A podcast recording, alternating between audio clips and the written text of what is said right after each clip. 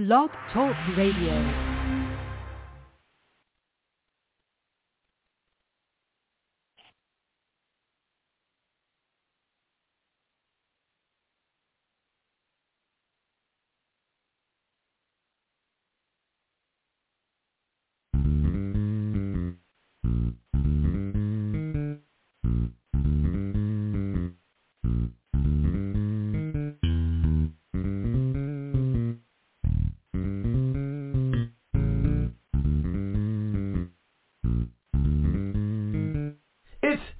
Time with Pastor Steph.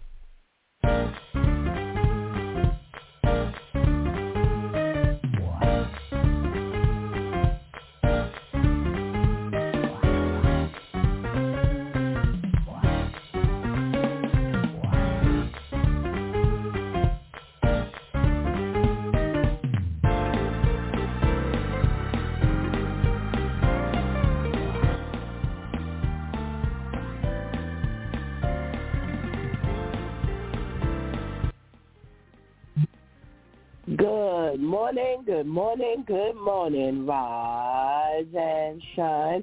You're on with the Zoo Time with Pastor Steph. How are you this morning?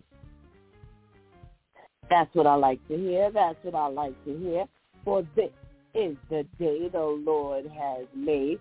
Let us rejoice and be glad in it. So, where were you yesterday? Ah, yesterday was Let's Talk About It Tuesday Church Folk Day. And we had My Two Cents segment, the finale of Love and Death, the HBO miniseries. Ooh, wait.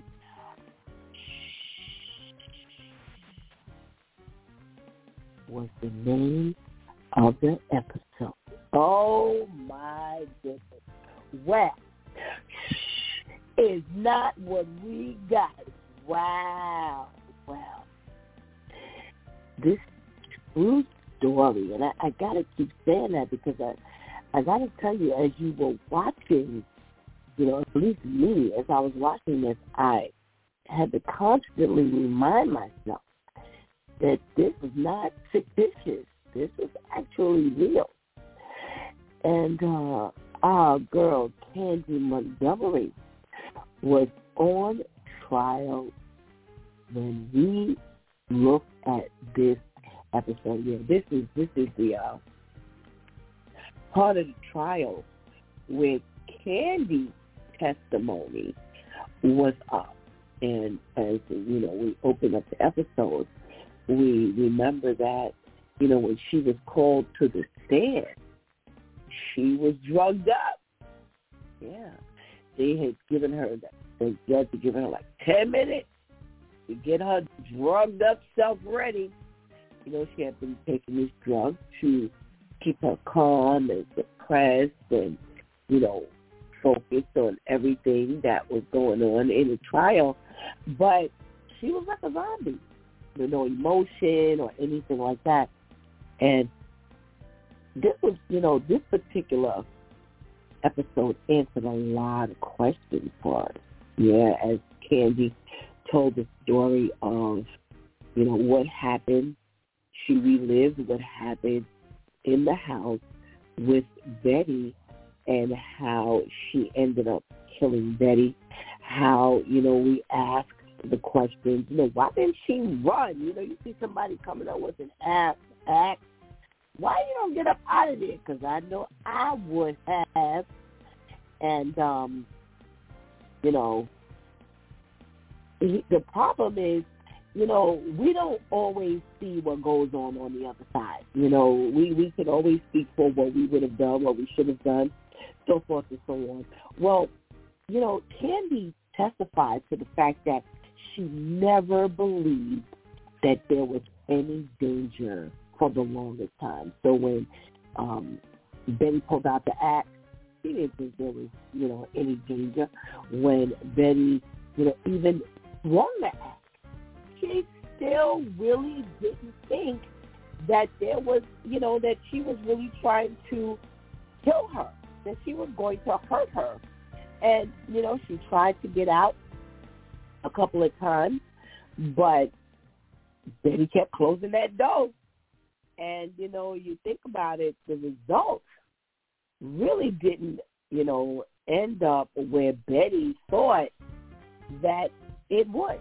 You know, Betty thought being the bigger person, you know, she was going to have the upper hand probably, but it didn't work like that. It, it, it really ended up where, you know, Candy, you know, won the fight, if you will. But, you know, it, it was a very hard watch, at least for me, because it showed you also that rage that was finally unleashed um, in Candy. You know, um, the psychiatrist, he testified as to, you know, the, the real state of mind that Candy was in and how, you know, this was this, uh, there was this back, um, what do you call it?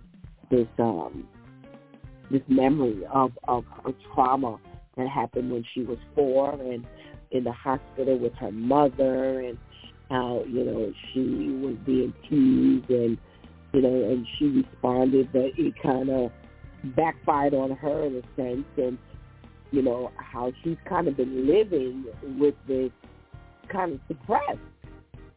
And it was really a gruesome um, watch to actually, they really showed how this axe was swung and how it actually hit Betty. And this this was just some kind of episode. Well, Candy was found not guilty, and you know, eight days later, she and her husband Pat and their family moved away. And you know, afterwards, you know, whenever it's a, a real true story, they always give you some, you know, facts, you know, that you don't see. You know, you're like, what happened to them afterwards, and you know, so forth and so on. And there was some bombs that were dropped, such as, you know, Betty when she um last saw her husband right before he, you know, left for his trip, she told him that she was pregnant. Um, she, while she was fighting Candy. She told her that, you know, she was pregnant and they were having another baby. And come to find out, she was never pregnant again. So, you know, you never know. You never know what was going on in her head. You never know what was going on in her body that made her think, you know, that she could have been pregnant, so forth and so on. Um, so all this time, Alan is thinking that, you know, Candy, his ex-lover, killed his wife and unborn child, but there was no unborn child. Oh, what else? Oh, Alan, right after, uh, got married to the pianist at the church they ended up getting a divorce and ended up getting remarried. And what happened to the children? Well, Betty's parents ended up adopting the children. Yeah. What else? Well, you had the, I mean, this, this powerhouse attorney who was never really an attorney for criminal court. Yeah, he wasn't a criminal attorney. But he did a fantastic job with Candy's case. He ended up running for, I believe, mayor in 19, um, uh, I think 86 or 76 or something to that. It was like 76. 86, 86, 84, 84, 84, 1984. And he ended up dying by a self-inflicted gun um, uh, wounds. So I tell you, you know, you come out on top like that, but yet something ends up you know, causing you to take your life. So it is just some bombs that were dropped, you know, when you want to know what happened. So a couple other things, you know, they gave us, you know, a little heads up into. And um really it was it was an it was a really good, well written story. You know, um screenplay, however you want to put it. You know, again, when you're patterning uh, your story after someone's true event, you know, it, it's it's challenging because you got to stay true to the fact as close as you can. You know, there are people who you can't ask questions because everybody's not going to always be available. And you know, I, I can, as a writer, I can only imagine some of the challenges that were met. But I have to tell you, it was a phenomenal, phenomenal depiction. Really, really good depiction. So kudos. Now, from what I understand, there is a story on Hulu. That was the HBO Max's version of Candy Montgomery's story. Well, there is a Hulu version, and it's funny because I remember seeing this Candy on um, Hulu, and I was like, I'm not looking at that. Never realizing that you know it could be about this. So I think I'll take a look at that, and you know we're not going to review that story, but you know take a, a look if you got Hulu, take a look. You know, maybe you maybe you feel like you've seen enough of this Candy story, but I think I will in due time take a look at the Candy story on Hulu.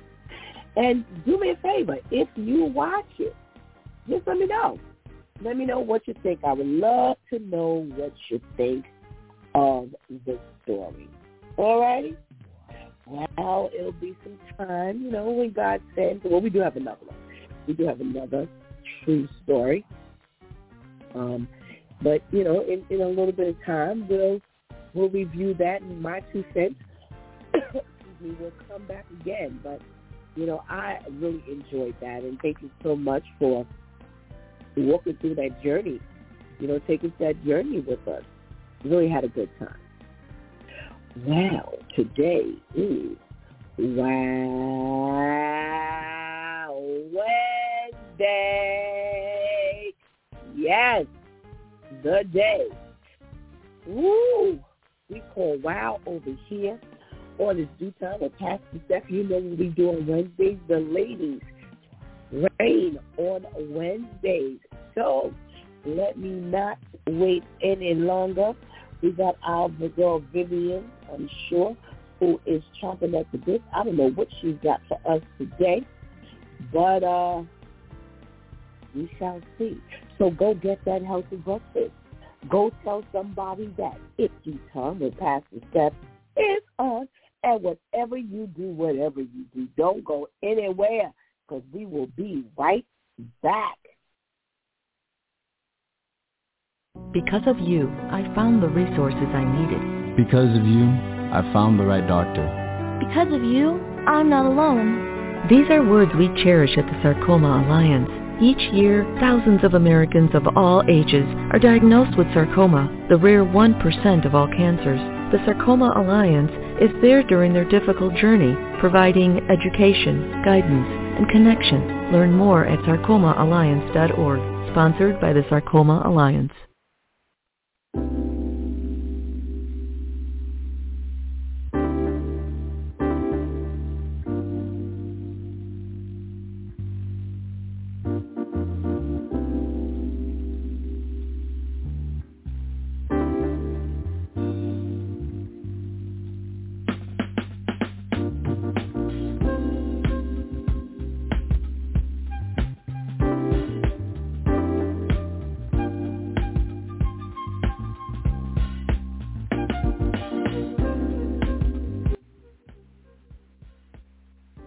Morning, good morning, and good morning again. Welcome back to It's DEW Time with Pastor Steph, and it is Wow Wednesday.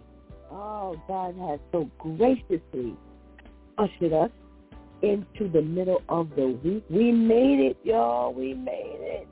And all be to the glory of God, giving him thanks that he has kept us away from all hurt, harm, and danger. Wow. We're about to get our morning started. Hear what our girl Vivian has to say. So let's say good morning to Vivian. Good morning, Viv. Good morning. Happy Wild Wednesday. How are you, Pastor Steph? I am well, thank you, Vivian. We are on a countdown. Oh my goodness, we've got how many more days? Sunday, Thursday, Friday. We got three days to eight hours of power at the Breaking the Yoke Women's Conference here in New York, Jamaica, New York, to be more precise. What are you thinking about, Viv? Are you prepared? Are you ready? Are you excited? What's going on? I am not prepared because I've been I have been an attendee of some of the things that God has done and it has been amazing. And now I am a part of something that God is doing and I am not prepared for what he is about to do because I know it is going to be like better than anything we could ever imagine. And I'm not prepared for that, but I am definitely excited. I am definitely like ready to receive whatever he has and I am so pumped. Ah, well, I am so excited to hear that. You know, we haven't been talking about that much here on his DEW time. And um now that we're so close to the moment um that we've been waiting for, it's like four months in planning. And for yeah. me, that's a long time. that's a long time. I generally don't um, you know, go out that far. You know, um normally like three months, two months, you know, is my planning date. But, you know, as I've not been that well, I've had to put a little more distance, girl, between the time.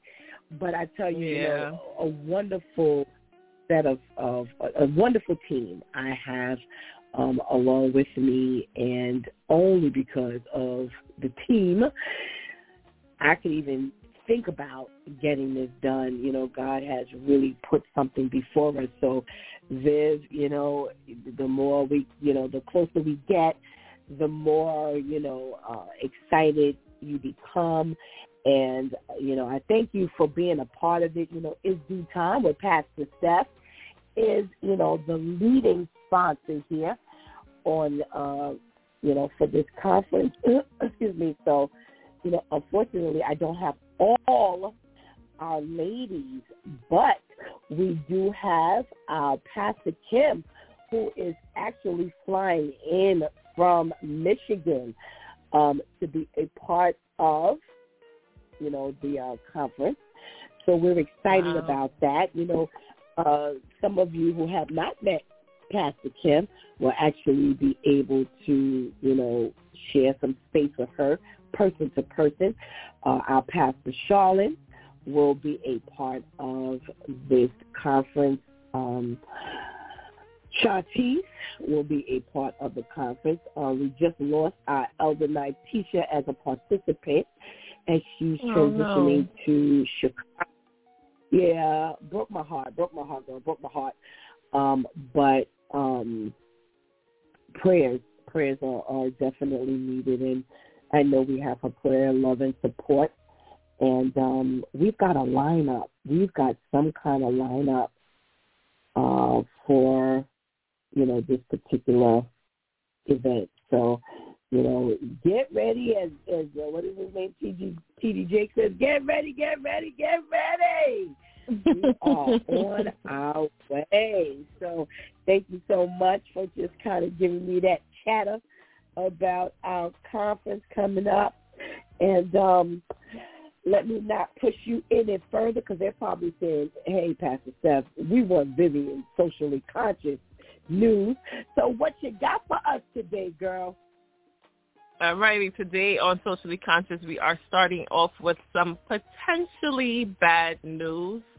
Reports say that the number of United States children who received free summer lunches on an average day has been on a decrease since 2021. According to a report released by the Food Research and Action Center, they say on average, on an average day last July, almost 3 million children received a free lunch through the federal summer nutrition program, which was down 44.5% or 2.4 million children compared to July of 2021. Summer breakfast also saw an even steeper decline of 100 of 1.8 million children last year, which is down 62% from July of 2021. So the states that saw the best participation rates according to the report were New York, New Jersey, Vermont, New Mexico, and Maryland. But every single state in the country saw a decrease from July 2021 to last July. So that is potentially bad news for probably obvious reasons because, of course, if they don't see the need, they can stop this program.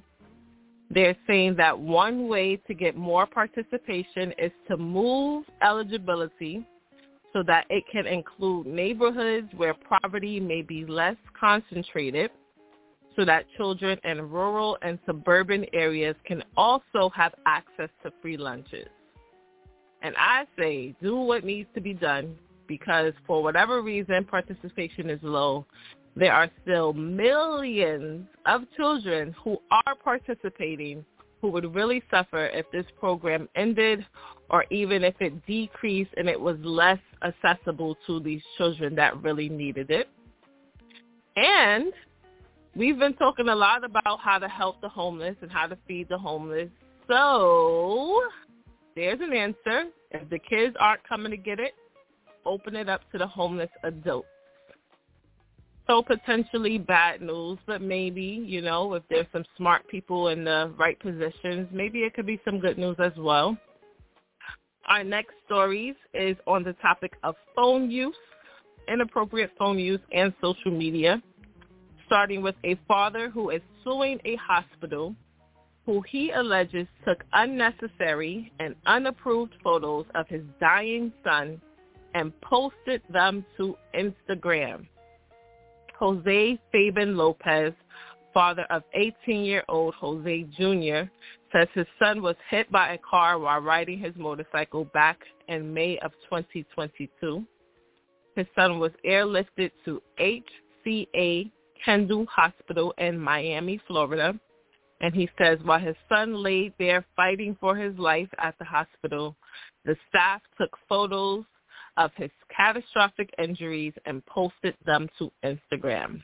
According to the lawsuit, approximately 20 hospital employees watched while the photos were being taken, including nurses, technicians, and doctors, and nobody did anything. They do not say exactly what the photos were used for, but they made it a point to say that captions included several emojis. To make matters worse, the hospital tried to have the lawsuit dismissed, arguing that any breach of privacy affected only the son and not the father. So they admit to a breach of privacy, but says it shouldn't matter because the person whose privacy was breached is dead. That's gross. And I just think that it doesn't matter what age, race, or profession you're in, these days, people just do not know how to put their phones down. Which brings us to our next story of a 27-year-old school bus monitor who is being charged with manslaughter after a six-year-old girl dies on the bus. Reports say Fajr Williams, a six-year-old nonverbal girl with special needs, was found unresponsive in her wheelchair in the back of the bus last week. They say the girl was choked by the four-point harness that strapped her into her wheelchair. Authorities said a few bumps in the road caused Williams to slump in her wheelchair, causing the harness to block her airways. Miss Davila, the bus monitor, didn't see it because she was in the front of the bus on her phone with headphones in her ear. Officials said an onboard video shows 14 minutes went by and nobody on the bus noticed it. If convicted, Davila could face five to ten years in prison, which would mean her two-year-old son, who also has special needs, would be without his mom. What a mess. You would think that if you have a child with special needs that you would be more compassionate, but unfortunately that was not the case. And now this young girl is gone and this young lady is now facing five to ten years in prison for manslaughter, all because she couldn't put that phone down. And now we have our wild story of the week. I know it's a little early, but I think this one will make for a very good conversation. And that is the Florida um, new standard that has been passed and approved of how they will be teaching black history in public schools.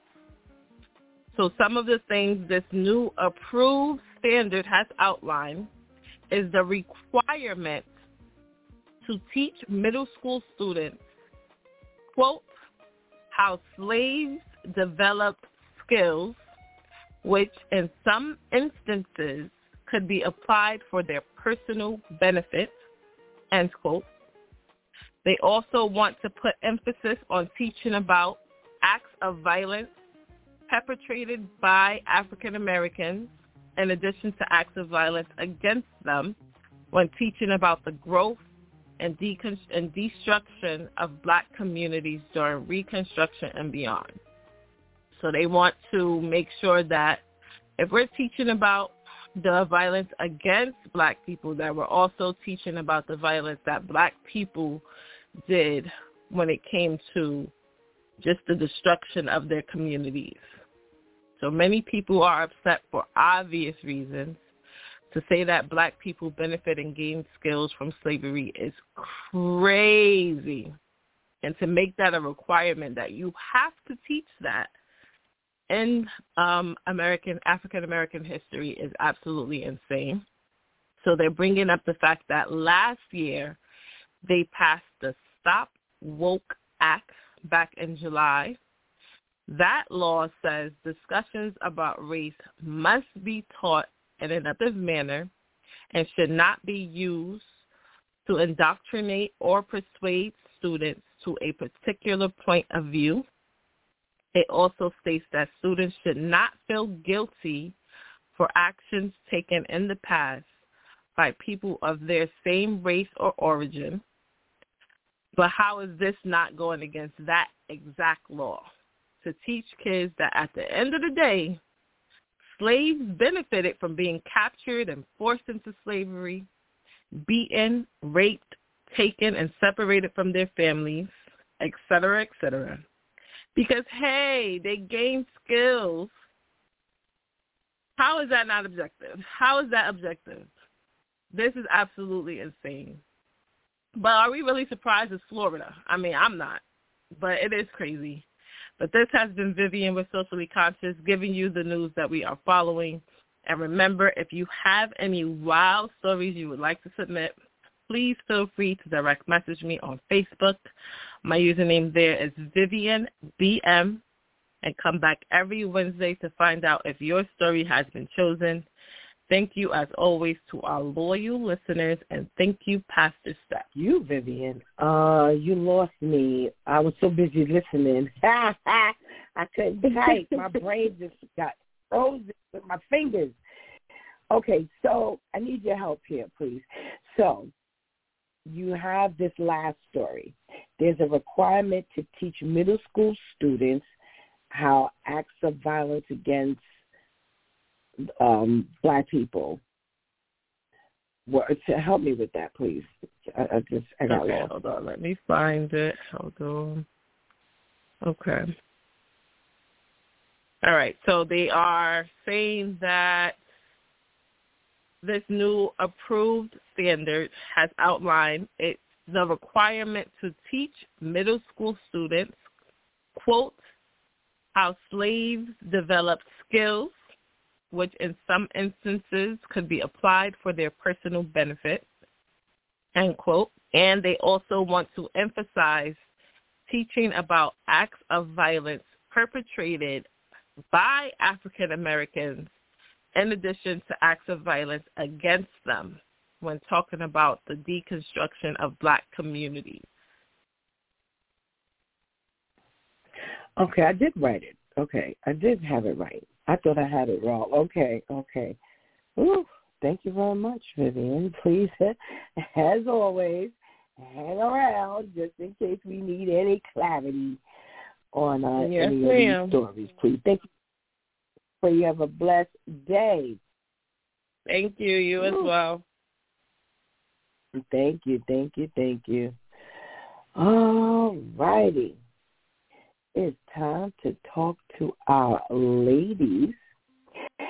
And uh, let's say good morning to our elder Natisha. Good morning, elder Natisha. Good morning. Good morning, Pastor Steph and all the beautiful ladies and listeners. Oh, good morning to you. It is like an hour behind. How do you think you're going to adjust to this hour behind when you're trying to keep up with New Yorkers? I know. yeah, I don't know. Yeah, This this is this is rough. It's it's only six thirty. yes, ma'am. You know, Pastor KL and Dwayne used to do it, and Pastor Ed used to do it, but they were accustomed to it. This is like new Mhm. stuff for you. Yeah. Oh my goodness gracious. Well, thank you. This, thank you for the prayer this morning for the conference.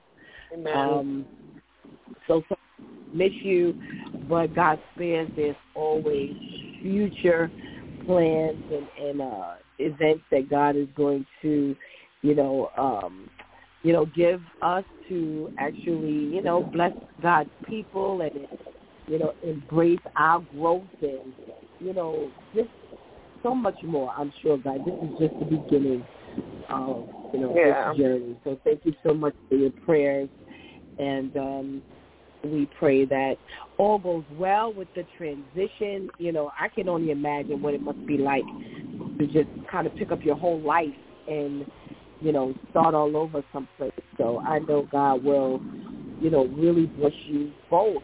You and um, Minister Greg, you two have been doing a lot of work in his kingdom. So here's the reward. And sometimes it ain't always on your, you know, normal soil. So blessings to the both of you.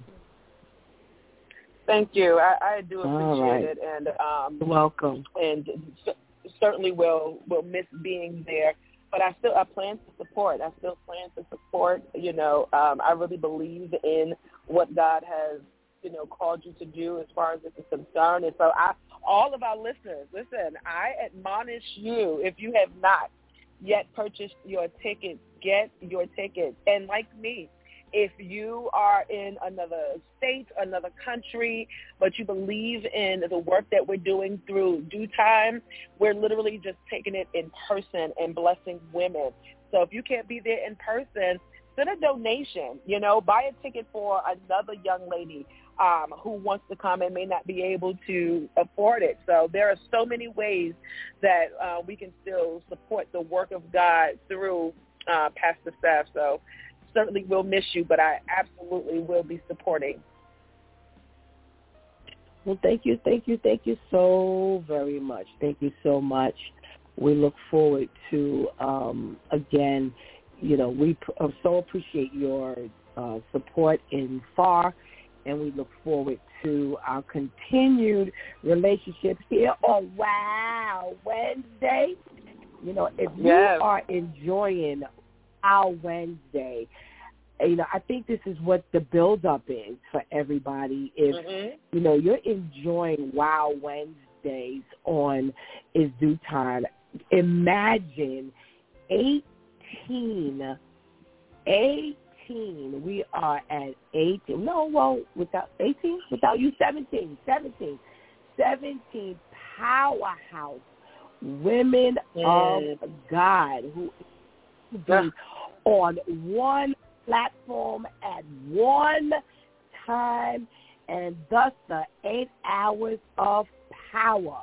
Because I can't even imagine what it's going to be like um, if I if I enjoy Wild Wednesday so much, and it's only what four of us, five of us with Pastor Charlotte, six of us with Viv, you know, it, it's I can't even imagine. The the walls are going to be shaking, the roof is coming off.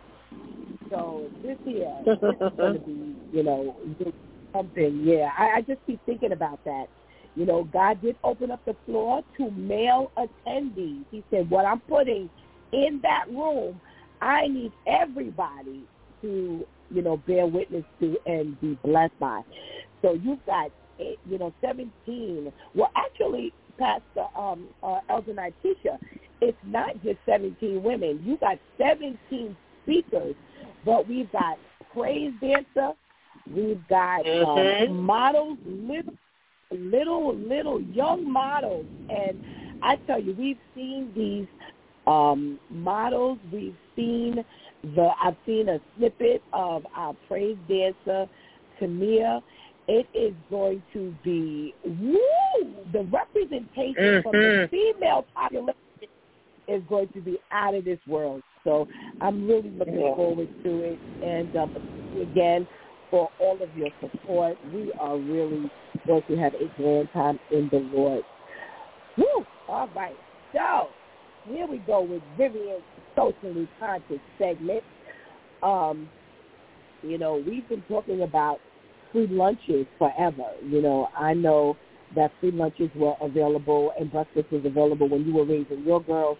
They were definitely, it was definitely, um, I remember being pregnant with Sean Keith and working at a camp. And we used to take the kids for free lunch and free breakfast. So this is how long, you know, this has actually, and it was longer than that, you know, it was before then.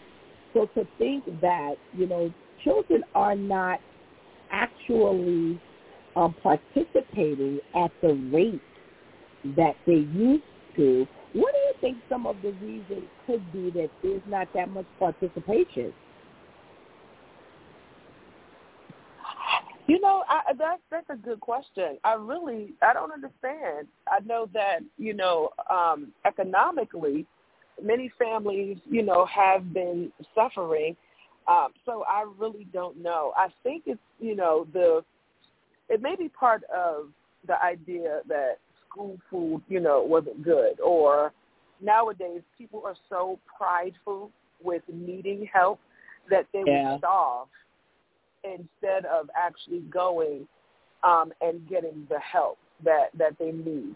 And so, you know, I remember um, it wasn't it wasn't embarrassing. Like we we all got together. We was calling each other out the window, like, "Hey, you going over to the school lunch?" You know, it was we all went together went, went together yeah. to go yeah. go get to go get school lunch. But I yeah. think these kids and and and what society has done to kind of create the sense of pride and entitlement in our youth and young adults to where they're not taking advantage of these things anymore that are right there for them. Instead, they'll choose to go to the McDonald's and get a, a, a five dollar burger, knowing that that's their last five dollars, right? Or that you could utilize it in a more efficient way. You can u- utilize your money in a more efficient way but we've um, we've done a poor job with this idea of being impoverished but trying to look or act as though we're not, you know? Right, right, right. Absolutely, absolutely. Uh, I tell you, you know, you never, excuse me, you never know um, what's going on in these kids' brains or the parents, for that matter. Um, mm-hmm. Yeah. They uh, let's see what our girl Tamika says. Let's see if she agrees with you or she's got some other thought. Good morning, Lady Tamika. Good morning. Happy Wednesday. Hoping that everyone, you, our ladies, our listeners, uh, is doing well today. How are you? I am well, thank you. How are you? I am well as well. That's good. That's good. That's good. All righty. You know, this free lunch, free breakfast has been around for a few decades at least. And now we're hearing that there's a decline in, you know, the uh, actual uh, function and what they're doing um, and how they're benefiting, um, you know, how, how we are allowing it to benefit us. Let me put it like that. What do you think a reading could possibly be? You know, I kind of, I, I can chime in with Elder Natisha in that people can be so prideful. You know, um, I, I, I think back to, you know, days when I had friends of mine that, you know, had food stamps and everybody's going to the store and getting what they want, but you know, you got those those couple that straggle around, and it's like, okay, I don't want nobody to see me, you know, paying for my food with food stamps because you know they're gonna, you know, they're gonna say something, you know. And my thing is, if you're hungry and it's there and it's free, why not get it, you know? But it's easier to be to avoid going to the school, you know, to um, to keep yourself from, you know, uh, being joshed, you know, and, and and at this point you know, peer pressure and, and conversations when, when youth talk about youth, you know, it, it can be very, you know, stifling for them. So as opposed to you going out and getting your stomach full, you would rather just kind of suffer. The other thing that I'm thinking that could be contributive to it is the change of food. You know, um, is not hot food like we remember. Things that we got in school is different. You know, now um, there are a lot of more sandwiches. You know, you don't want salami, you don't want ham, you don't want bologna, you know, and you're not getting spaghetti and meatballs, you're not getting, you know, fried fish and those type of things. So I do believe that some of it is the transitioning of food. Everything is packaged now. So considering that it's all in plastic, you know, there's nothing warm, you know, and I I worked around the corner from a school and, you know, we were you know, standing outside and they was like they were giving us two and three packages at a time. Nobody's eating it. No you know, they would literally say that. And I'm like, Oh you know, so I kinda knew that before we even got this message. So um, you know, that's disheartening because, you know, the program could be literally ended for those who really need and for those who are going out there. You know, so it's it's a sad state. You know, if if they can't find a, a, a productive source for their money, then they're going to end the program, and that hurts those that are that have been you know faithfully going out and getting what they need. Absolutely, absolutely. Oh, yeah, giving it out. We just got finished talking about that a couple of uh, weeks ago, where they were trashing it opposed to giving it out. So it's good to know that at least somebody on the sneak tip was giving it out. Um, you know, that way it doesn't go in the garbage. So thank you so much for joining us this morning. Let's see what our girl Shantice has got to say about this uh, decline in school lunch and breakfast usage. What you got, Shantice? Good morning. Good morning.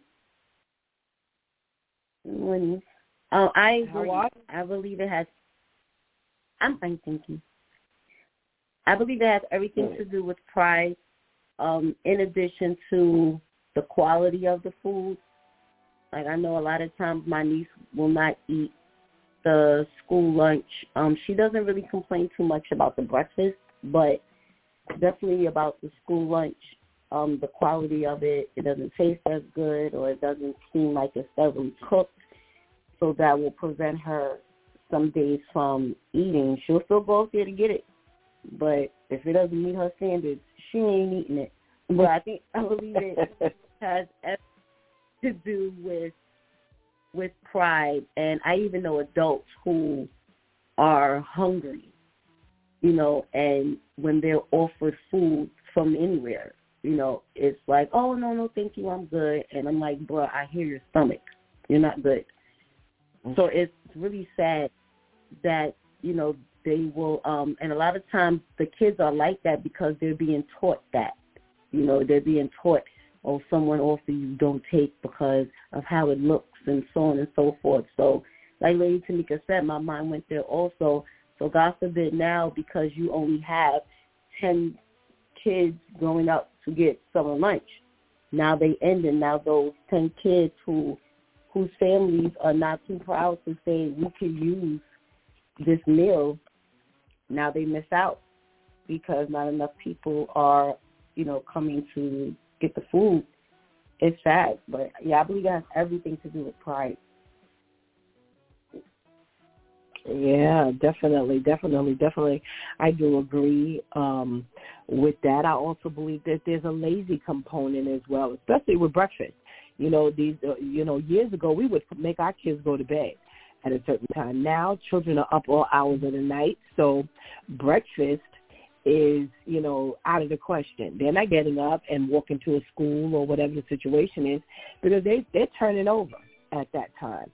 So that's one of the reasons why, you know, there's a decline as well, you know, needless to say, you know, you, you're snubbing, you know, um, it's not good enough. And pride, you know, I do agree with you ladies. Pride has a lot to do with this. And unfortunately, we don't realize that we're a unit.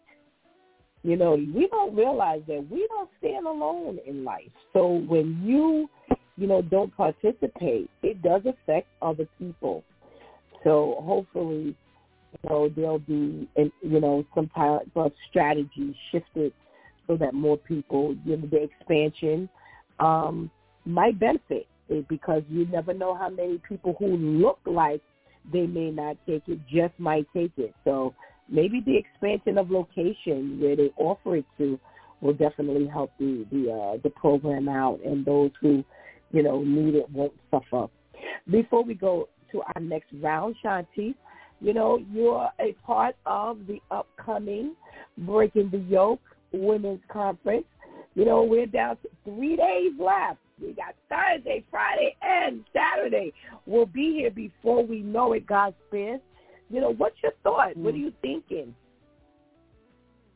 I am, as I woke up this morning, actually, and the thought that came to mind was like, oh my God. And yes, I said, oh my God. Okay, the day is almost here. All right. And there's a it, I felt really anxious, but excitement more than like a worry type of anxiousness.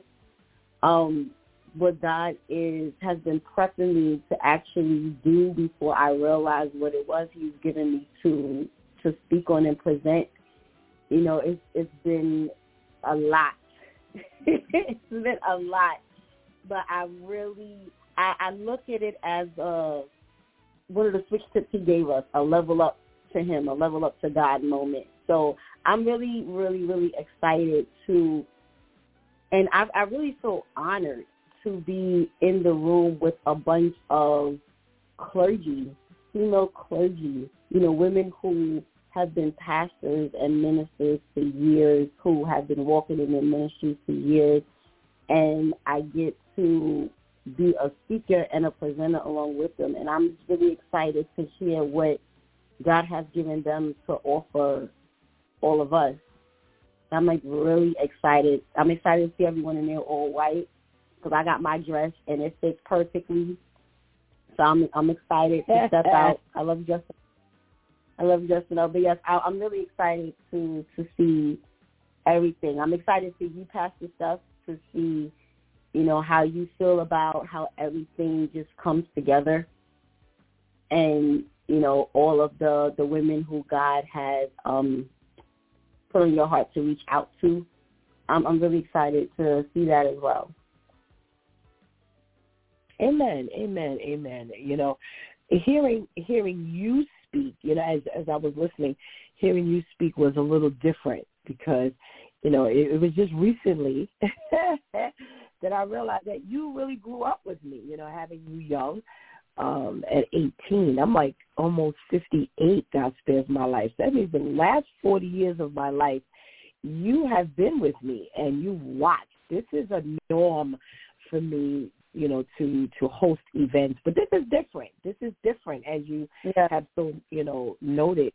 And for you know to hear you speak about it is is a little different than hearing others speak about it because you've watched how God has you know increased and how this whole thing has evolved and you've watched me transition and you know only you yes. can see certain things uh, over the years so you know I, i'm honored you know where other mothers are partying with their daughters yeah i'm honored yes. Actually have you you know side by side with me and these powerful women and to know that you know you can actually stand you know stand beside them. God is amazing that he's actually, you know, with all your stories, good Lord, um, that you can actually, you know, he's you know, he's actually groomed you um, to be able to, you know, minister even here on on Wild Wednesdays. You know, you you you you know you sit with the ladies. You bring your own flavor and your own, you know, thought to, you know, these powerful women that we have, Elder Natisha, our Lady Tamika, our, you know, our Pastor Kim, our Minister Michelle, our Lady Nicole, our Pastor Charlotte.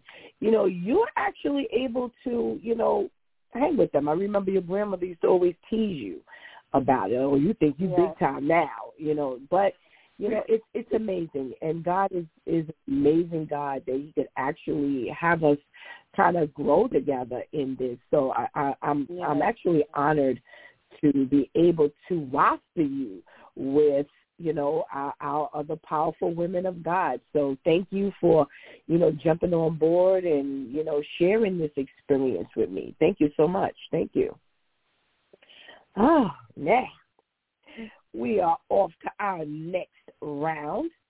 Now, this is just annoying.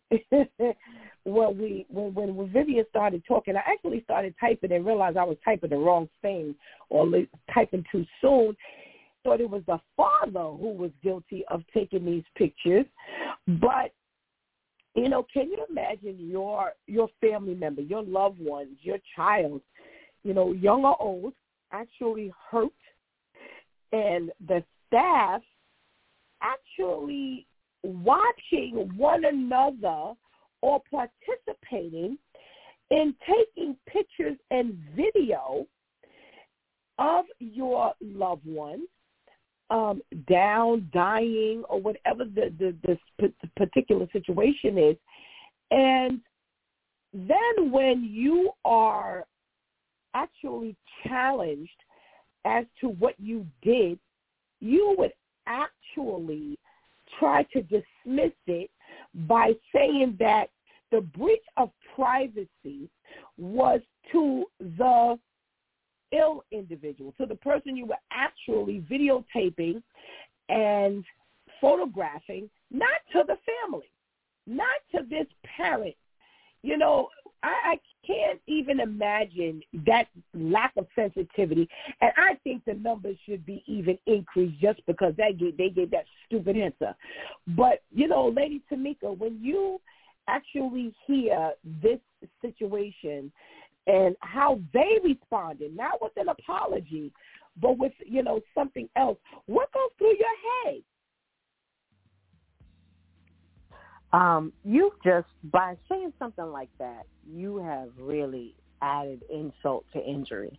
You know, um, right. and um, I th- I think about it this way. You know, I work for the health department indirectly, um, and there are a lot of things with HIPAA that you can and cannot do.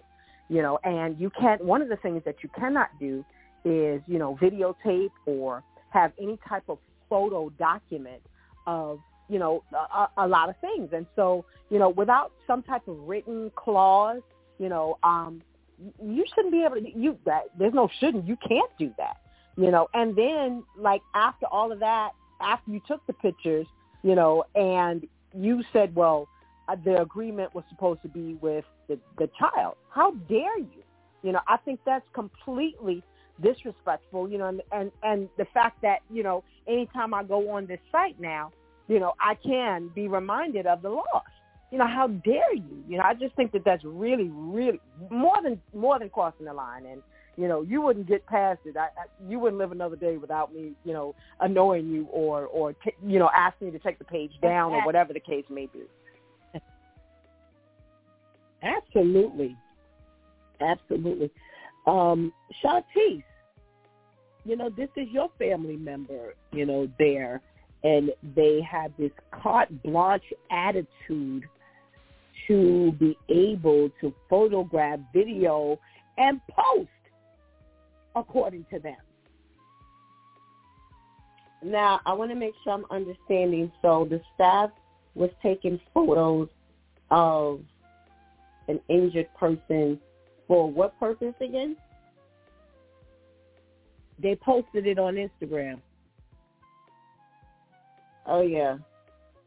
Everyone would have their own Instagram page. See, people people tend to like they really underestimate. See, and God just gave us never mind. God just gave us this shit. Don't be petty. Uh, let me let me give that answer real quick. After prayer, um, I would just be quietly, quietly stalking. Every time they went, every time You they arrived to work, I'd be sitting. You know. Every time, every time they clocked in, I'd be sitting there, sitting right there. She ain't take that down yet. She ain't take that down yet. It's like, why do you even have time to do this? If you're there working, this is the help. From my understanding, and this is one of the reasons why I never wanted, I've never been attracted to like work in healthcare. There's a lot. It it entails a lot. You know, it takes a lot out of you because you're supposed to genuinely care about caring for whomever, regardless of gender, regardless of age, regardless of, you know, their medical reasons why they're there. Why do you have time to even be on your Instagram for yourself, let alone for you to now take photos of someone and now post it and when you're approached about it, you give any response outside of, I am so sorry, which is still bogus, but I am so sorry, I'm taking that down.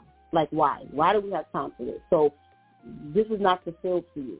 So you don't care about your job. You don't care about being fired. I, I don't I don't understand how you have time for that.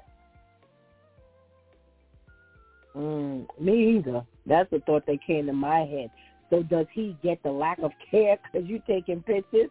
Elder Nigeria, what are we doing in the hospital? Are we working or is this a time to exercise our photography desire? I mean, it's just it's really unethical. It's unethical, and and I don't know what is being taught nowadays in uh, nursing school. That's one of the reasons why I left the nursing profession, um, and and ended up going to the American Cancer Society after being an RN for 15 years, because it, it became more about protecting the hospital than it became about patient care. And I think over the past 10 years, we've watched that continue to deteriorate, uh, unethical practices and behavior from nurses. I mean, I mean, even so, when I went to nursing school, we were taught that we were not allowed to have uh, nails of a certain length. I walk into ERs; these these nurses have nails that are so long. Um, we were taught that we were supposed to um, be professional in our attire and in our look uh, because being a nurse was one of the highest, you know, regards for service, you know, um, in the community. Right. And it is just, it's no longer that. It is just no longer that. There are so many unethical practices that I'm not shocked by this behavior.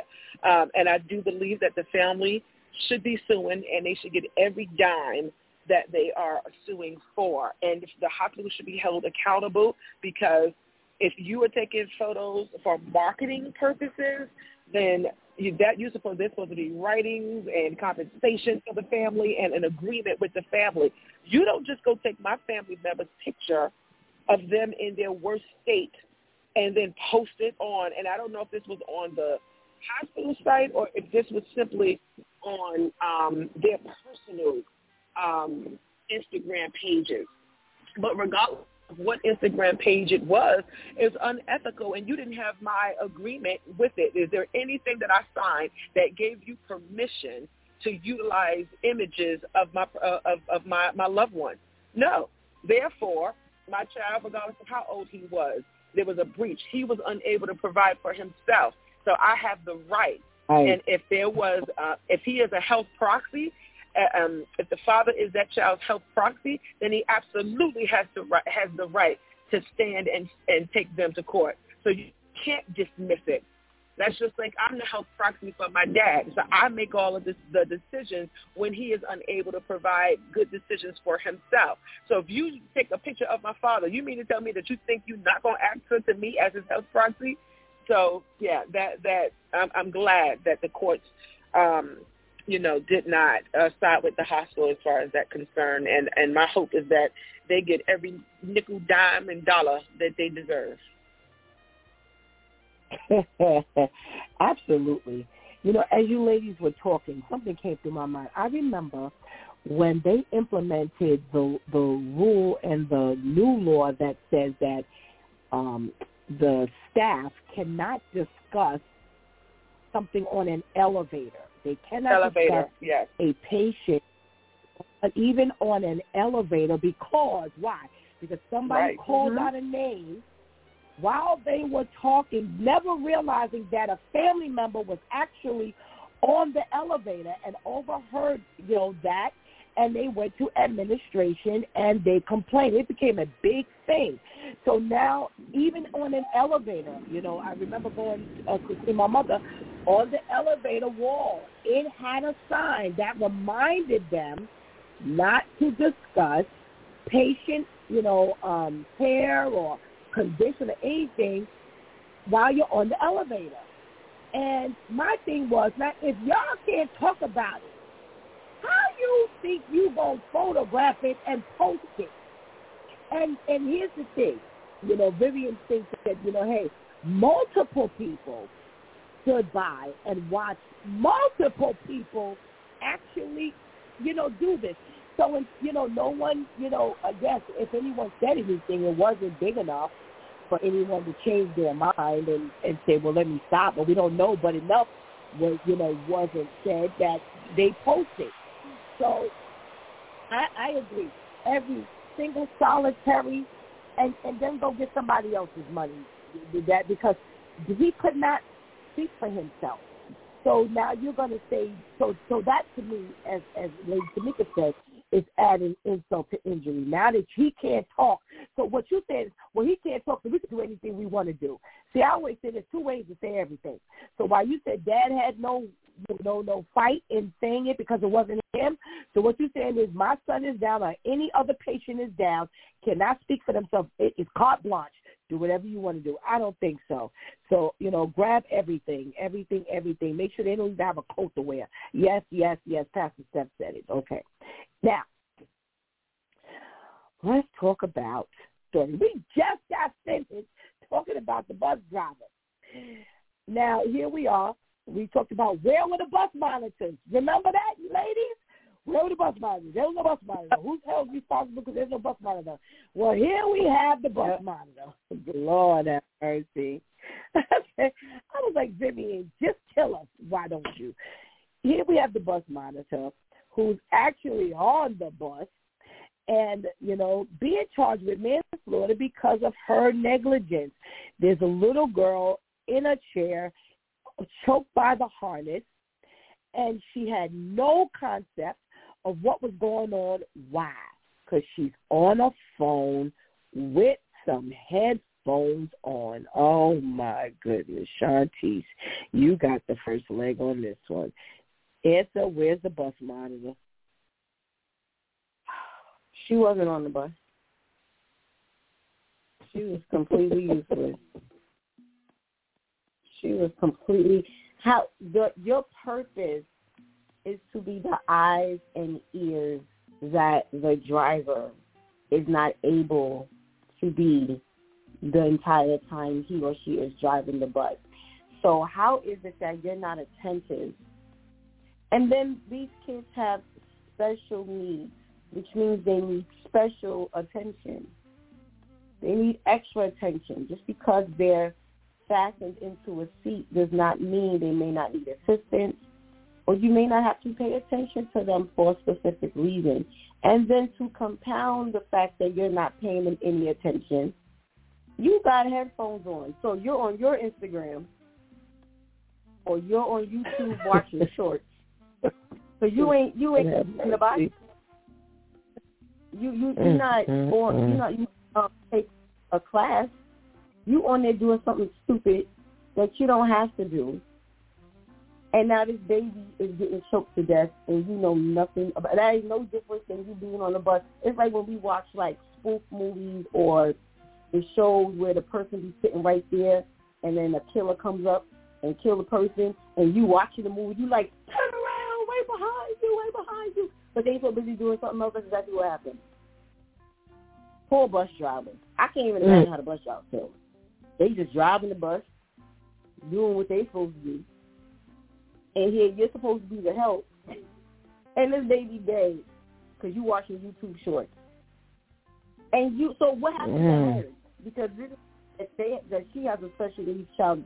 So this is what goes on at home. Because there's no way you're going to tell me you're attentive to your special needs child at home, but you're now going to sit on a bus and be a thousand percent negligent. No, she whatever they're charging her with, she needs to to get persecuted for. That was dumb. Wow, wow, wow. Elder Natisha, did we not just get finished with this battle? Oh, where is the monitor? Where's the monitor, Elder Natisha? Uh, yeah, as soon as Vivian started talking about the story, my mom was like, "Oh Lord!" And here we got a monitor, and that still that still didn't do her job. Yes. Again, I, yes. It's it's so. I mean, it's so unfortunate. And I mean, if you focus in on the behavior and the negligence of people in our society today, it'll make you question humanity. Like you, ma'am, the reason why you're there is to help avoid um, accidents and incidents with the child who is in your care. That is your job. That is the sole purpose for why you are there. It is why you are receiving the 18, 14, 15 dollars an hour. It is why you are there. How do you completely turn your back, focus, and attention to the reason why you're getting paid? Again, when when we take these these little um, these these little that are really not little, but we take these advantages of our work and, and don't really put into it what we need to put into it. These type of things can happen. Besides that, this shows also the addiction that we have to our phones and to social media.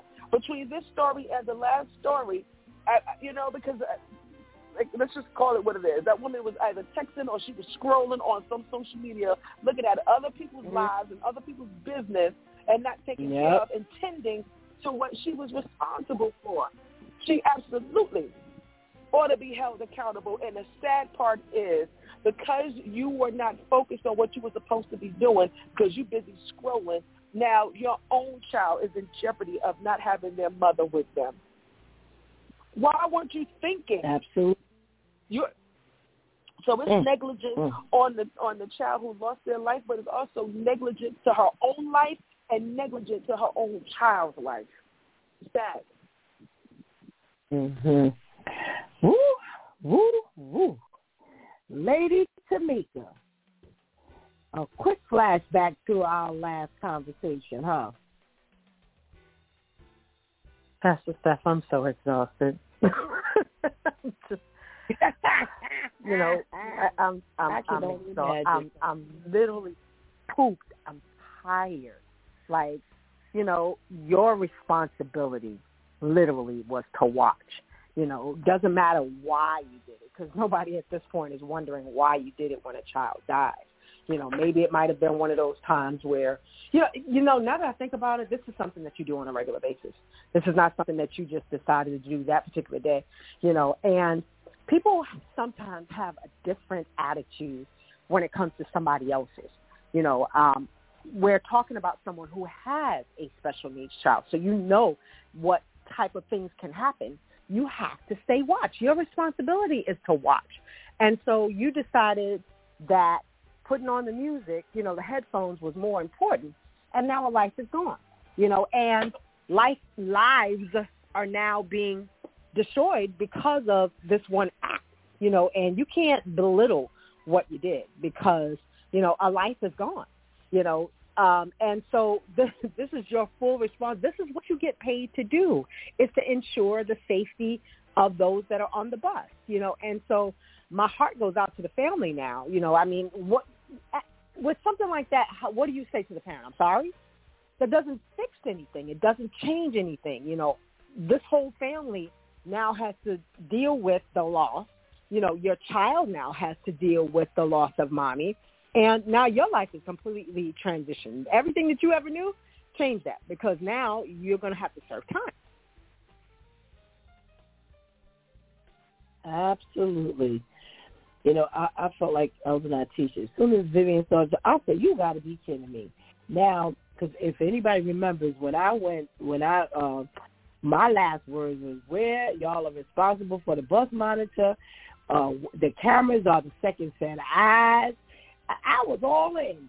I was all in, and to hear this story come right behind that, I, I was in disbelief that even with the argument of, you know, get the bus driver some help, this is what happens with the help. You know, one of the things that I thought about was not only do you not think about this is why you're there. These people also think about consequences the people who were taking the pictures and videos of the of the injured person, you who are sitting on a bus with a busload kids and with, with scrolling through your phone and you put on headphones, nobody thinks about consequences. Nobody ever thinks about just in case something jumps off, I need to be uh, ready, willing, and able, and I'm not ready, willing, and able because I have handicapped myself. Nobody cares about the consequences. Everybody throws caution to the wind. Let whatever happen. They just take things for granted. Oh, everything is okay. Well, clearly, everything cannot always be, will not always be okay. And hopefully, my prayer is people begin to look at all of these things that have happened and understand that there are consequences to your negligence. Anytime there's negligence, there are consequences. And until we begin to learn that there are consequences, this stupid kind of stuff will be happening. I also say, poor baby at home, because not only are you going to you you gonna have to do some time on this one because them people not gonna let you they not gonna let it rest with them just slapping you on the wrist. Oh no no no you go if you go for 15 minutes you going somewhere, but the baby who you have now has to get acclimated to a whole different lifestyle. We don't know what that child's um, disability is, and it doesn't matter. But when you have a normal child, just re, you know, uh, uh, uh, getting yourself readjusted to a whole new lifestyle, it's traumatizing. Now you have your baby who is now going to be traumatized because their whole world is going to be flipped up all, all over the place. So you know what? A hard lesson to learn for stupid. Lesson. She's 27 years old. She's going to have a hard, this, this, this, this here, this going to hit her hard. Oh my goodness gracious. Um, all right you know, someone I think Vivian said it. Well, she could only been the one who said it. Out in Florida, I'm not surprised. These these these these uh, southern states, they are off the chain, and you all heard Vivian reiterate what the you know they're trying to implement or they have implemented. You know this new Black History, um, you know, uh, lesson plan, and uh, what do you think about this, Elder Natisha? You know, now they going all in. Teach them everything. What you do, how they learn, what they didn't do, how they didn't learn. Woo, baby. So uh, with, I think this is multi-layered. I, I, I've been actually having this conversation with uh, a couple of people because there has been a number of attacks on our history um, and our ability to move forward. And I'm nervous that we are not actually talking about this enough. We're not having the larger conversations around all of the things that's been happening. So um, this is really just another area now where we want to water down slavery. Um, in addition to wanting to change the um, the, the the language in this curriculum to state um, that you know they were able to that slaves uh, people who were enslaved because slaves is not their identity they were people who were enslaved that these people who were enslaved um, had skill sets that you know carried them forward is to still try to teach this in a manner to say that slavery was not that bad that uh, in spite of what they experienced as part of slavery, they were able to come out of it with something good. That is a conversation for African Americans, and it talks about our resilience as a result of what this country put us through. When you're talking about what this country has put us through and what this country has done to us, then it ought to be that conversation. And if you're going to teach it, you do not um, cause the two to try to collide into each other. They are two separate conversations. I do not disagree with our resilience. I do not disagree with yes. we took the things that we were forced to learn, the, the places we were forced to endure, the free labor you got from us, and we, after the fact, we finally got our freedom and our liberty. Yes, we were resilient people and we utilized those skills to further ourselves and to become better and to build for our legacy. But they are two separate conversations, not to be collided into one. Because when you do that, then you are watering down what slavery was. But in addition to that, when you go further and, and, and understand what they're really trying to do in Florida, they also uh, is um, they're comparing it to something that's called uh, selfdom, selfdom, or something to that nature. And what it was was it was laborers who were um, they had to work on a land for their, as they call it, their lord. That was a part of like the Russian regime, and they would have to work the ground, but they had freedom. They were not punished as harshly. Um, it was still free labor because they had to work the ground. But how dare you try to compare to make a comparison so that when you do this study as part of the curriculum, it is slavery right next to this selfdom. Wow. and so when you're doing that again, it is to water down, it is to make more palpable what slavery was. There is nothing palpable about slavery. The harshness, the punishment, the, the destruction of the of black families and black people nothing palpable about it. It was horrible. It was brutal. It was bloody. It was murder. nothing. And it does not compare. So there's a lot for us to be outraged with here. Wow, wow, wow. Woo. Mm-mm-mm. Lady Tamika.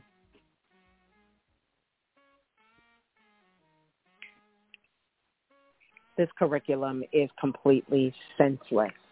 Um, if you want to understand the mentality of um, of us, that's one thing. If you want to um, try to discover why there's so much uh, possible anger or animosity, that's an, that that again is one thing. You know, th- this whole thing makes it uh, what what I feel is that you don't want to admit um, the things that have been done in the past. It's it's one of those sweeping it under the rug.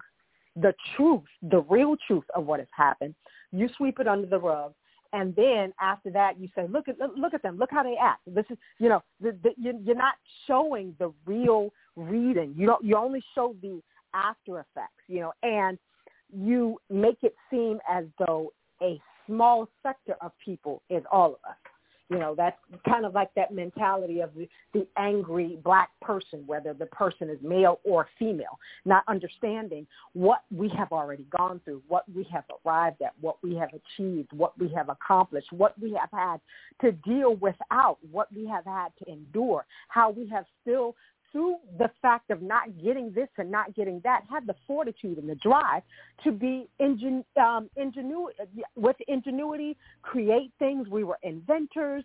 You know, we taught our children, you know, how to act, you know, in, in public. You know, the, the mentality of us is entirely different, you know, and helping to understand why we do what we do now. That's not what you're doing. Basically, you're saying, oh, it wasn't that bad. You know, situations, are, you know, you're looking at it wrong. So let us give you the per- per- should be right, and that's the problem. You know, you instead of you really getting to the heart of what happened in the past and helping individuals understand, you know, individuals who don't have access to Amer- African Americans like you know like like they should um, understand what the mentality is, what the frustration is, what it, you know, why we act the way we act. None of that is being happened. You know, none of that is happening. There's no. Um, I think you know, in in grades like that, sensitivity training should should transpire, and not just on the African American part. You know, just on every. You know, there's a lot of lot of ways that we don't get in contact with each other, especially in our youth um, we may not get exposed until a little later, you know. But the, the the training that you're giving now is just senseless. It just it honestly doesn't make any sense. You know, it's it's kind of making it seem like oh well, you know, we're just gonna sweep our our our filthiness, you know, and underneath the rug, and then make it seem like okay, all black people are bad, you know, because that's the way that I'm looking. Mm. Shanti, you know, you, you have a lot of dealings with the middle school um, students. Now imagine the curriculum um, shifting to how black people act and uh, why they, you know, how they perpetrate, you know, a crime and how acts of violence against them, eh, you know, affects them and how they affect the community. All of this now intentionally being taught in the class. What, what's mm. your thought? My mind goes to them being petty. The powers that be said, we're tired of hearing y'all don't teach black history. Y'all don't teach black history. And they said, well, now let's teach black history. And this is the way they want to teach mm-hmm. black history. I'm not understanding how and why this makes sense, how and why this is a plan to now try to brainwash and gaslight and try to convince young black people that not only was there a benefit, and see, if you don't pay attention, you miss the ultimate message. They're not only trying to say that there was a benefit to being enslaved then. They're also trying to say there's a benefit to being enslaved now. And if you understand mm-hmm. why there was a benefit in when back in Harriet Tubman days and whoever else days, there was a benefit in being enslaved. Now you see the benefit in still having that enslaved mentality now.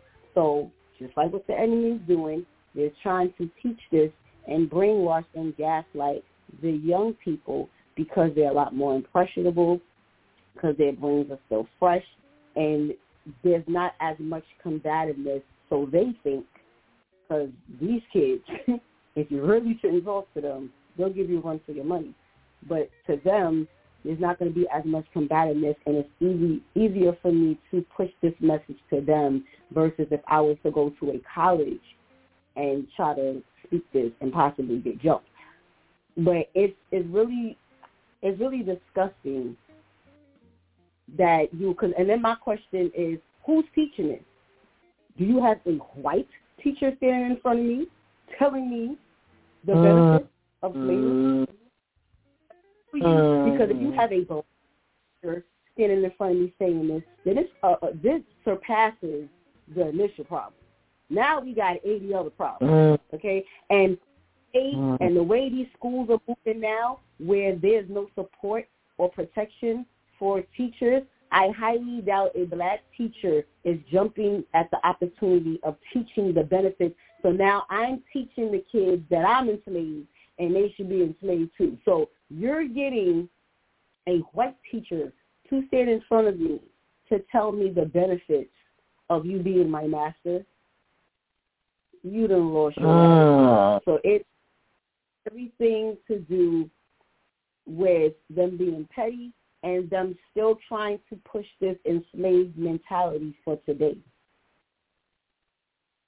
Mm.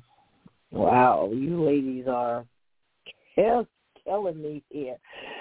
You know, when you think of someone having to teach this, that that is a big question. Who's going to be teaching this? Not only that, here's another thing that came up in my mind. All right, so now you let's let's flip this script. Shanti said the you know the the the person on the other side of the fence is teaching this. Now I'm gonna bring it to the other side. We are teaching this. Now are you gonna be mad as to how we teach this? Because see now you're gonna if you if if I'm if I'm strategic, I'm gonna say, oh, you're making me teach this. Well, let me tell you what I think. So now are you going to say, here's what you teach, and here's the only way you can say this.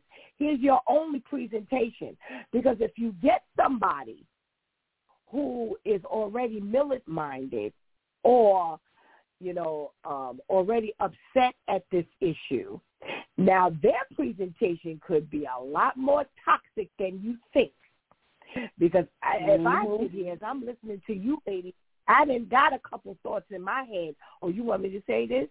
Let me tell you how uh, this came about, and this is how this can result, and blah blah blah. This is this this may not turn out to be what you want it to be, because if you put it in the wrong hands, quote unquote, which would be the right hands, you may get a spin on this that you may not be able to control.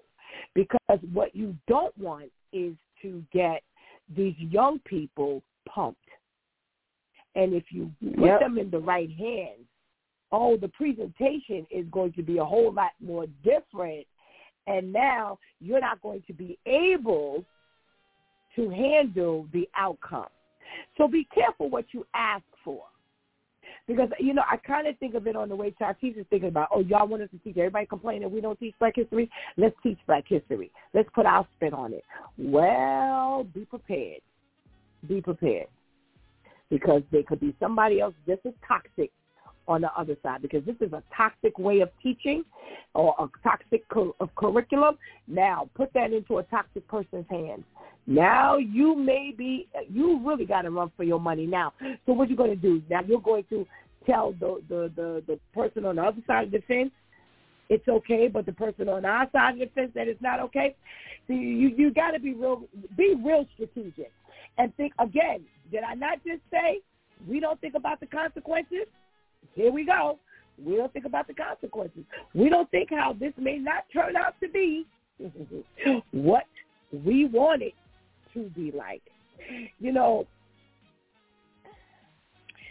I'm I'm I'm I'm thinking about you know some of the stuff here that uh, you know Vivian um, is bringing to us, and and you know we talk about the schools and our children and and all of these things here.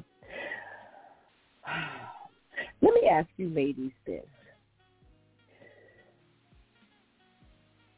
what would be the one thing if you were the superintendent of the school? What would be the one thing you have seen um, or you have not seen that you feel that it's just been a negligence, um, missing, I think this needs to be added. What's the one thing you would make sure our students learn, Lady Tamika? Real true discipline. And I'm not saying that you know, we got to go back to the day where, you know, people were getting hit with rulers and, you know, their ears were being pulled and that type of thing. But a lot of times these youth don't recognize the repercussions that there are repercussions because the school can't really discipline them, you know, and, you know, like something as simple as taking a phone. You can't do that, you know, and I get it. I understand the day and age that we live in, However, you know, when you do something, you have to be able to know that that was wrong and how do I do that? And that's to discipline. Um, the curriculum I'm talking about. That's a. Do you, are you saying that that should be a part of the curriculum? Correct. I do. Oh, okay, okay. I just want to make sure I'm on the same page as you are. Okay, okay. All righty. Shantice, if there's one thing you have, you you see, you know, we, now we're teaching them about you know both sides of the fence, you know, with with uh, black people and and how they have hurt and you know what they can benefit, how they've benefited. Whatever you have seen that is missing, what's the one thing you would add to the school curriculum? I would add bullying as far as courses, um, lessons on anti-bullying, and not just for the students, but even how I find it very interesting how you can't, meaning the school, you as a school, you can't take the child's phone, but you can introduce homosexuality to them. I find that very interesting. You can't take their phones from them, but you can implement all of these things that you would technically, you're supposed to get clearance from the parents to talk to your children about, regardless of whatever it is. But if it's something that the parents should give the green light for, but the school has now taken their own liberty as to introduce this to the children, but yet I can't discipline you. I find that very interesting.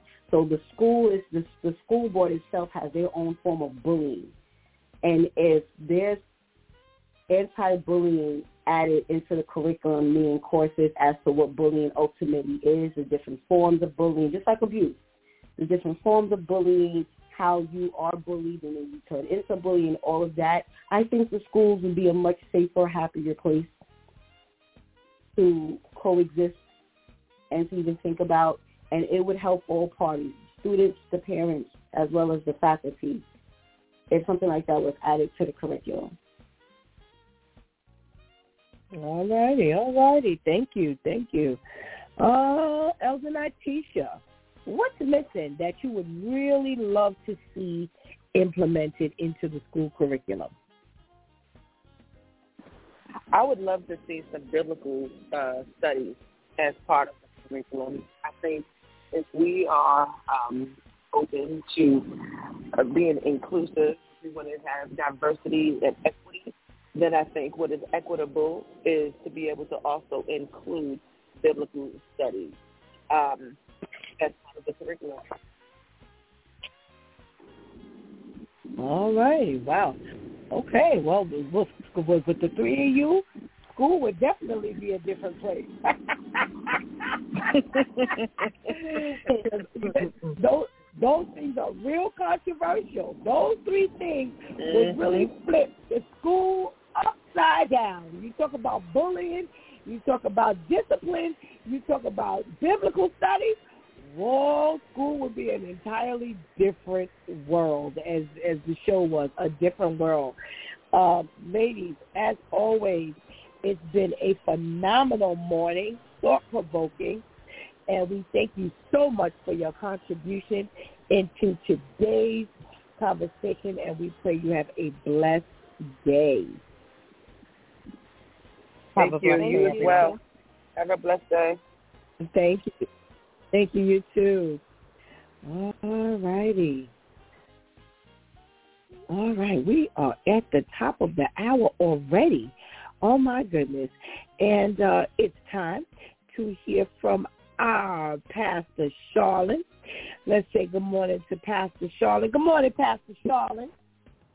Good morning, good morning. How are you today? I am well, thank you. I'm well, thank you. How are you? I am doing okay today. Thank the Lord. All righty, all righty. Well, yes, thank the Lord. You know, we're talking about, you know, I ended up with if school, um, you know, in, in your eyes, if you had your way, you know, you don't, you haven't seen this done, you haven't heard, or they used to have it and they don't have it anymore. What would you um, implement into the school curriculum?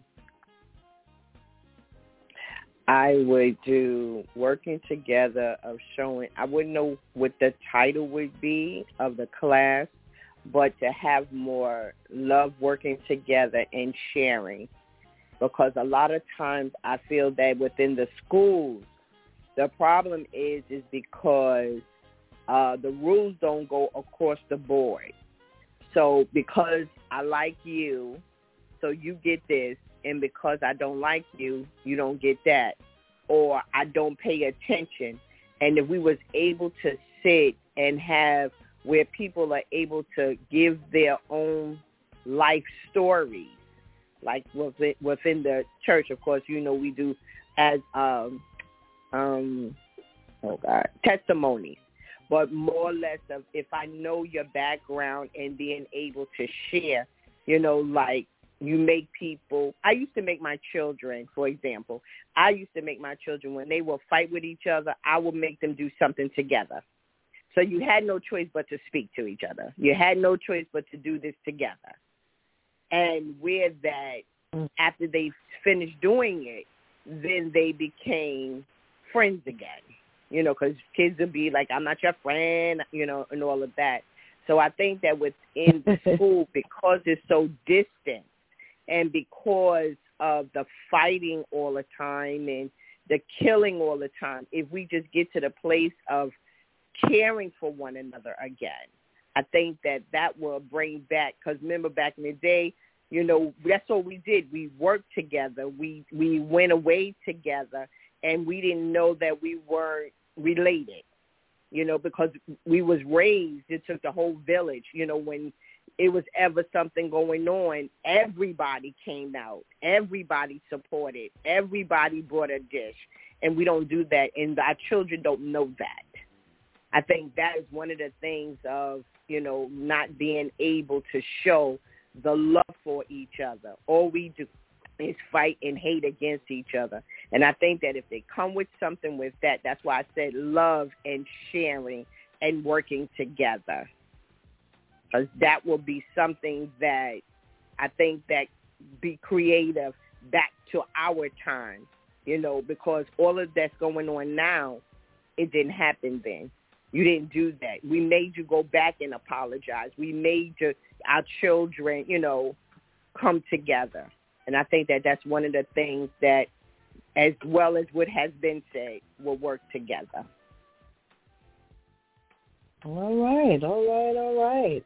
Okay, interesting. Again, another um, implementation into the curriculum that would really turn the whole table because that, like you said, that's not being done for mo- multiple reasons now.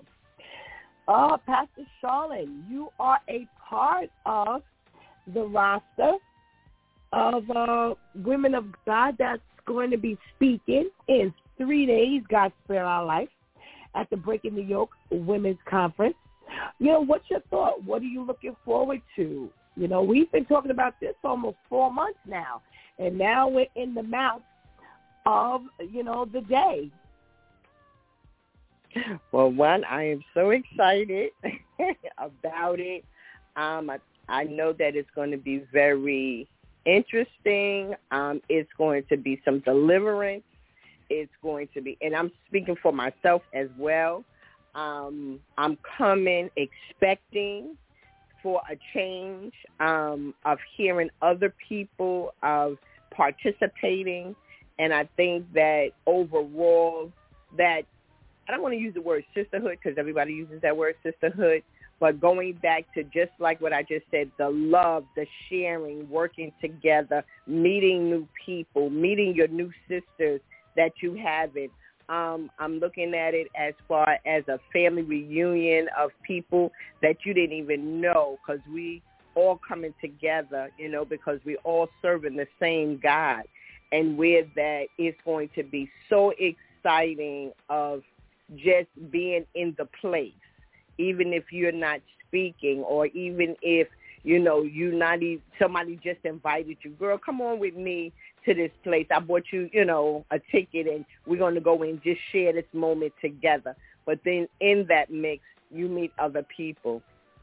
So I'm excited for that. I'm excited to meet um, the new people that's going to be there that I don't know and just to be uh, just receiving what God has for me on that day.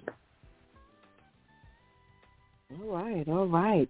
You know, you've been privy to some of the topics which will be quite controversial.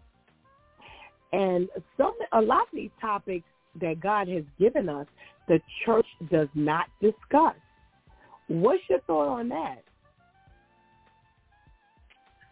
I think that now it's time to, this is like an opening for us to step up and have a voice, um, to be able to make some changes. And I think that as when people come and they, and we meet that day, being introduced to new things, and now we're able to take those tools that we will learn, that we will hear, that we will experience and take them back.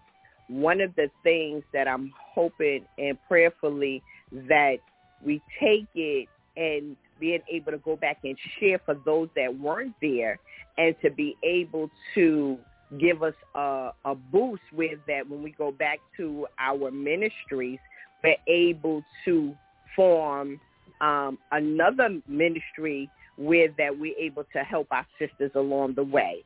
Um, my my biggest thing is the voice, you know, because as you say, a lot of people in ministries won't be able to experience um, the voice. They haven't been able to experience the voice, but now you'll be able to know that even though I'm able to call somebody who was there, I'm able to because people are going to have an opportunity exchange numbers as well. And where that you have somebody that has your back to be able to um, help you along the way and being able to rebirth new ministries to help those who are coming in that are broken and where that we're able to have the tools to guide and lead them as as we follow Christ, of course. Let me not leave that out because we don't do anything on our own, right?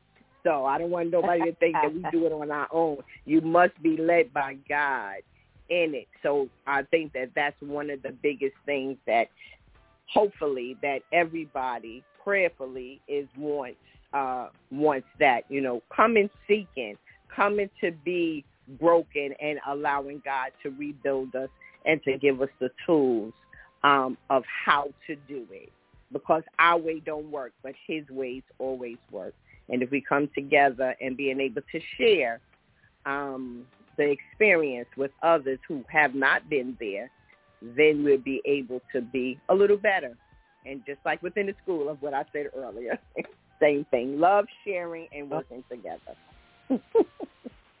okay, okay. In line with your normal faith over fear thought, you know, we don't talk about a lot of things in church. And why do you think there's a fear of talking about things like sex? You know, I, I, it amazes me, Pastor Charlotte, you know, when when some of these older women um, in church, they frown. Oh, they cringe. And they were some of the biggest sexers, and I'm going to be mild there. You know, and they got like a ton of kids. You know, I'm serious. You know, when you when you hear like their background, you're like, and your face is all twisted. I remember going to a, a baby shower. I'm, I'm not a baby shower, a bridal shower, and you know there were a lot of older you know women there, whatever, and you know um it was a church. It was a church kind of church environment, and the the bride to be went to take, you know, she ripped up everything, and when she opened up certain things, appliances and all kinds of things, you know, there was this big joy. And she ripped it out and showed it to everybody. So she opened up this one box, and she, it was like her whole face just shifted, and it was like a I, we were like, well, what is it? Because nobody could. Well, is a bomb. What is it? And she, you know, just very shyly showed it, and the the room was split. You had the room where the women were like, oh, you and the grumbling and mumbling, and then you had the other set who was like, well, yeah, nice, that's beautiful, blah blah blah. And so, if you know, more and more they became more, you know, boisterous, you know, with the the you know snickering, uh, snarling. And I said, well, I got a question. Now, you know, whenever I start that, Pastor Charlotte, it ain't going to be a good one. yes. It's going to be a challenge. and I got a question. This woman here is getting married. Well, this is not for her man. You know, we're not just giving her gifts. This is for her wedding. This is getting married. What is the problem? Is she, she not, should she wear a coat of armor to bed? You know, and they were like, oh, you know, it's too revealing, and you know, well, what they supposed to wear? A, a coat of armor? Are you not supposed? Is this not normal? What is the fear, Pastor Charlotte, and has leaked into the church, and it's like we don't talk about it. So our young ladies are walking into this kind of like blind and ashamed, and you're getting married sex and things like that are normal. What is the big deal when it comes to this sex thing in the church and openly teaching the proper way of making sure it happens? No premarital sex and blah, blah, blah. What do you think is the fear? Of how they were taught. Um, one of the things that because that was like a we don't talk discuss that that you know you keep it to yourself. Um and when people are raised that way you're still talking about the older ladies uh by them being raised that way they not as freely of being able to talk about it. Um i did have a conversation one time with a elderly lady and i felt that if i'm if I am doing something, you know, because back in the day, um, once again, I didn't grow up in church. So they always said back in the day, you know, the mothers would come and baby, you know, you're about your clothing and, you know, you did too much of this. But if you don't take the time out and tell us how to to be that young lady, how to being able to take care of our husbands, um, and I think that somewhere along that line has been missed. You know, um, I learned my even with my own mother. You know, when I was getting married, you know, she she didn't really go too far. Um, she didn't, as we say, talk about the birds and the bees. Um, my mom didn't do that. Um, and I asked her why as well. You know, um, because you, you have to learn that on your own. And I always felt that even within the church, that I think that frisky, I think that's the word that they still use, um, women that wouldn't be so much if you had sat with them and discussed, you know, of how to be. So a lot of the women, young women, I'm throwing myself in the young on that young side for a minute. So we didn't know how to um express that and how to do these things. So in the church, it was like a no-no. you know, as if you was cussing. Oh no, no, we don't do that. But I think that it hurts more because if we get to the place and going back to the older woman I was saying, I give y'all an opportunity to tell your life story. Because if you tell your life story, we can learn from it. Because if I tell you, even if you choose to make your own mistakes, that'll be on you. But I gave you the tools. And that's something that we don't do. We don't do it with our own children. You know, I do it. Well, I do it with my kids because you know I'm just out there with mine. But there's some, some mothers won't express of all that they have been through with their daughters. And that takes on a lot how to do this. That's why a lot of them can't cook. More or less, you know, it's it's like everybody have sex, but they don't know about being intimate. They don't know about uh being um letting him, you know, chase you because we have not taught them how to let him come to you. Let him be able to um, chase behind you and wanting you. You're so busy jumping on him, and that's what a lot of the younger women do. But now the old ladies is doing it because now they so backed up. That's a good word. Is that good? That's good. Okay. now, now they, you know, they jumping out oh, there. oh my goodness. I'm trying to keep it nice at the clean. same time. Well, no, we Huh? both said it at the same time. You know, Oh. I said we said it at the same time. So you Oh, ain't okay. alone.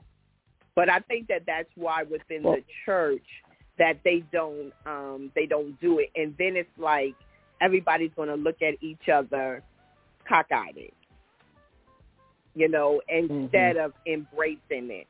And I think that that's one of the things that we need, and it goes back to being able to be real with the women. Be real with what you experience. Be real with what has happened and being able to help someone because that's what it's all about, to help someone along the way. Loving, sharing, and working together. Um, that's a good sermon. Somebody get that.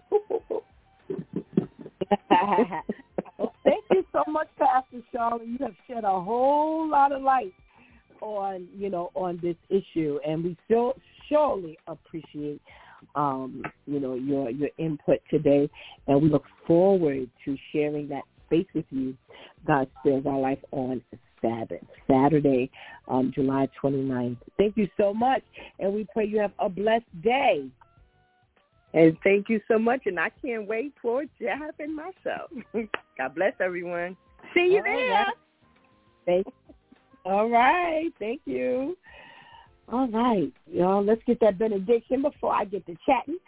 Uh, peace be to the brothers and love with faith from God the Father and the Lord Jesus Christ. Grace be with all who love our Lord Jesus Christ with love incorruptible. And that's Ephesians 6, 23 and 24. You know, again, um, you know, as Pastor Charlene said, you know, the people don't like to talk. And I just always found it interesting that, you know, not only did you frown and cringe, but like I said, in in your own, you know, backyard, you have a bunch of kids and all kinds of things. Your your life was twisted. And we all go through a part of our life that's twisted, whether it's sexually or um some type of sin, whether it's thievery or you know, it, it, there's a whole lot of stuff that we go through as people, and you know, it's it's something that we need to pay attention to, you know, and and God has really again birthed this um this um what do you call this this this conference um through me because I'm not afraid to be controversial by far. I'm not. I'm not. You know, when, you know, he gave me um the task of talking to the ladies and asking them, you know, what do you feel when, you know, that's not taught or heard in the church? And that was, you know, a lot of controversy a lot of controversy came up, and you know that that stuff is going to hit the floor. And the one thing I love about these women of God is they're not ashamed or afraid. Ah, I, and I love that. You know, you hear it right here on on the DEW time. You know, you don't hear a lot of, you know, um, stuff that people hold. You know, they're pretty transparent, and there's a lot of aggressiveness um, that you have to walk in. A, a lot of confidence, you know, that you have to walk in. You know, you, you I actually had someone who dropped because she was kind of afraid of embracing, you know, some things that have happened to her. And, you know, we pray for her deliverance because we don't know how many other people that are going to be sitting in that room who are going, who are already feeling that, who are already thinking that I can't talk about it to the church people. And that's that that's terrible. That's a terrible place to be where you can't talk about this stuff in church and you can't be open in church because that's where the deliverance is supposed to come from. We're supposed to hear of you know these things that you you know that that you've been through and understand that God is using your experience to be a blessing. A lot of times, you know, God allows you to go through this stuff so that your testimony can be a blessing and help to deliver someone else. And to think that we can't openly speak because we got those people who are going to be, you know, uh, sneering and, and, and growling and, and, and, you know, angry or whatever or, or make you feel embarrassed for what you've been through. And, you know, the one thing, you know, Pastor KL has coined in my former life, you know, that maybe the one year it'll be that topic in my former life because we don't speak about it. And because we don't speak about it, it keeps women like the one I just got finished referring to, it keeps women and men in a shell.